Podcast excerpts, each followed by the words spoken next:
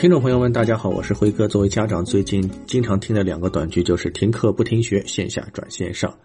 我之前也做过一些相关的节目啊，其实归结到底就是一个意思，就是这是没有办法的办法。作用呢就是保持学习状态，如果有可能我还是希望线下能够足量开启啊，毕竟线上和线下很难互相取代。所以我提议接一下暑假，然后有家长会纠结，哎呀有些教室没空调的问题，哎呀套用一句霸道总裁的话讲，能用钱解决的问题是问题吧，这时候不趁机解决空调问题，不就错过机会了吗？还有人说真要延后假期，老师的工作量更大了。呃，其实呢，老师的工作量不是大在将来啊，是大在现在，是大在特殊时刻的每日联络上，大在一哄而上停课不停学的网课录制上。有条件有本事这么干的当然很好啊，但如果条件有限的，比方说连发教材都存在问题的啊，那就很尴尬呀。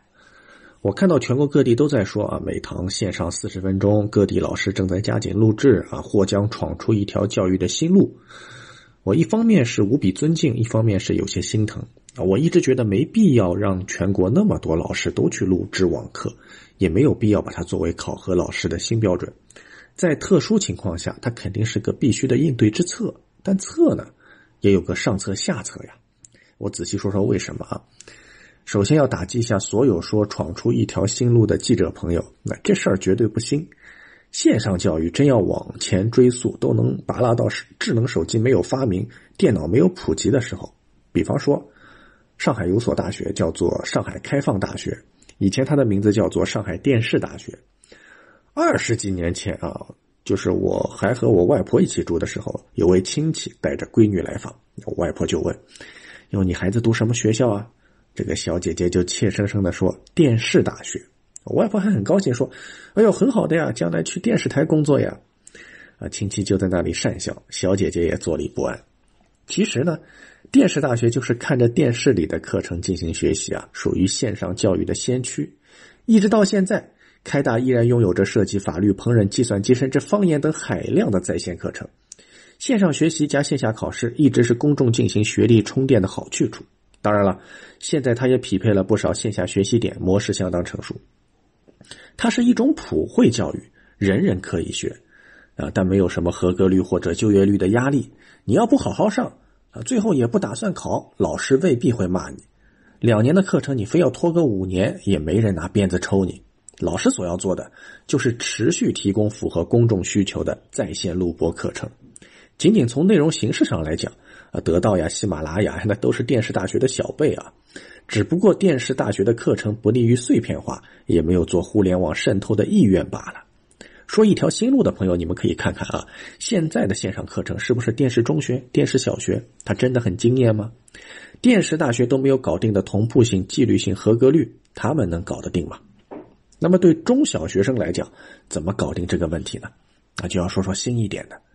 在过去几年，我的公众号做过不少线上教育品牌的推广。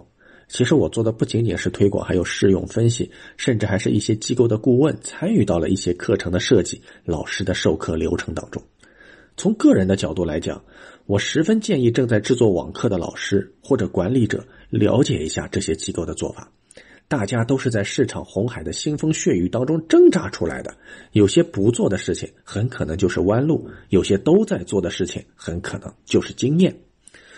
呃，为什么我说转线上容易事倍功半啊？因为我发现在有些地方，不少老师忙活的就是啊录一档上课的节目啊，其实那只是线上教育诸多环节当中的一部分。如果只是录完然后传到网上让孩子看，作用是相当有限的，甚至会浪费了好内容。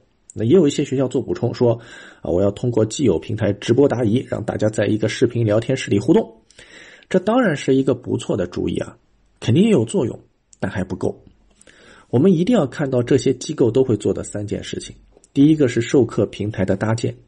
你随便打开一个软件，不管是直播还是 A I 课假直播，你都会发现孩子要做的事情不只是听啊，它还有大量的操作，包括点击、拖页、积分、音效，那都得匹配上去。一方面呢，它可以对所学知识进行评价巩固，另外一方面可以有效防止学生开小差。那这个平台搭建需要多少技术工种，需要多久，需要花多少钱，如何匹配课件？胆子大点讲啊，有些传统学校可能无法理解。第二个呢是对学员数量的控制。你会发现绝大多数的线上机构主打的都是一对一或者一对多，比方说一对六，无论如何不往上加了。为什么？在朝上，老师没办法留意到每个学生，无法确认每个学生都在听课，每个学生的发言互动时间也不够，可能一堂课你都回答不了一个问题，那更容易走神。所以哪怕一对多更能盈利，大家也不做，怕差评。线下就不存在这个问题啊！你批评 A 的时候，你让 B 上黑板做题的时候，场下的 C D E F 级都很紧张，对吧？杀鸡就能儆猴，敲山就能震虎。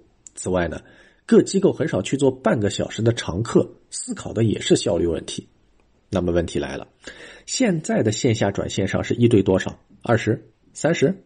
那些电脑不给力的跑来跑去的，老师能及时发现吗？到时候复课了，对这些孩子是不放弃呢，还是不放弃呢？第三个是互动模式的平等啊。为什么我会说直播答疑很好，但还不够呢？你看看你的活跃微信群就知道了啊。你会发现。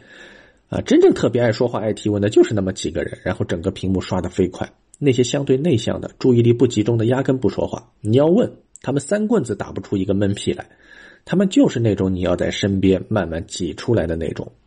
最后呢，你可能回答了 A 二十个问题，还有二十个人连话都没有说，然后两极分化是越来越大。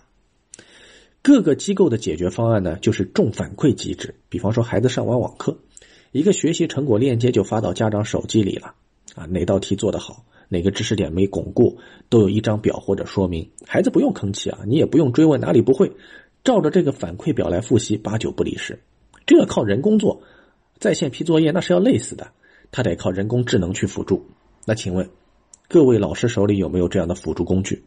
各大在线教育机构都走过的弯路，千金散尽也一定要做的事情，是不是每个线下转线上的学校都充分了解了呢？我不敢说没有啊，但说句吃不准，应该是可以的。线下转线上不能只让老师哼哧哼哧拼命花力气，线下有线下的规矩，线上有线上的方法啊，就像妇科大夫未必懂胸科一样，它其实是两个物种。传统的看看开放大学，新兴的你看看啊，某儿斯、新某方什么的，人家那么久做下来了，有很多现成的方法论。如果他们走过的弯路能绕掉，或者有解决方法，那才是一件值得惊艳的事情。我看到有些城市确实搞定了播出平台啊，也琢磨出了互动方案，甚至寻求了人工智能的协助，但还有一大批依然停留在录制观看的道路上。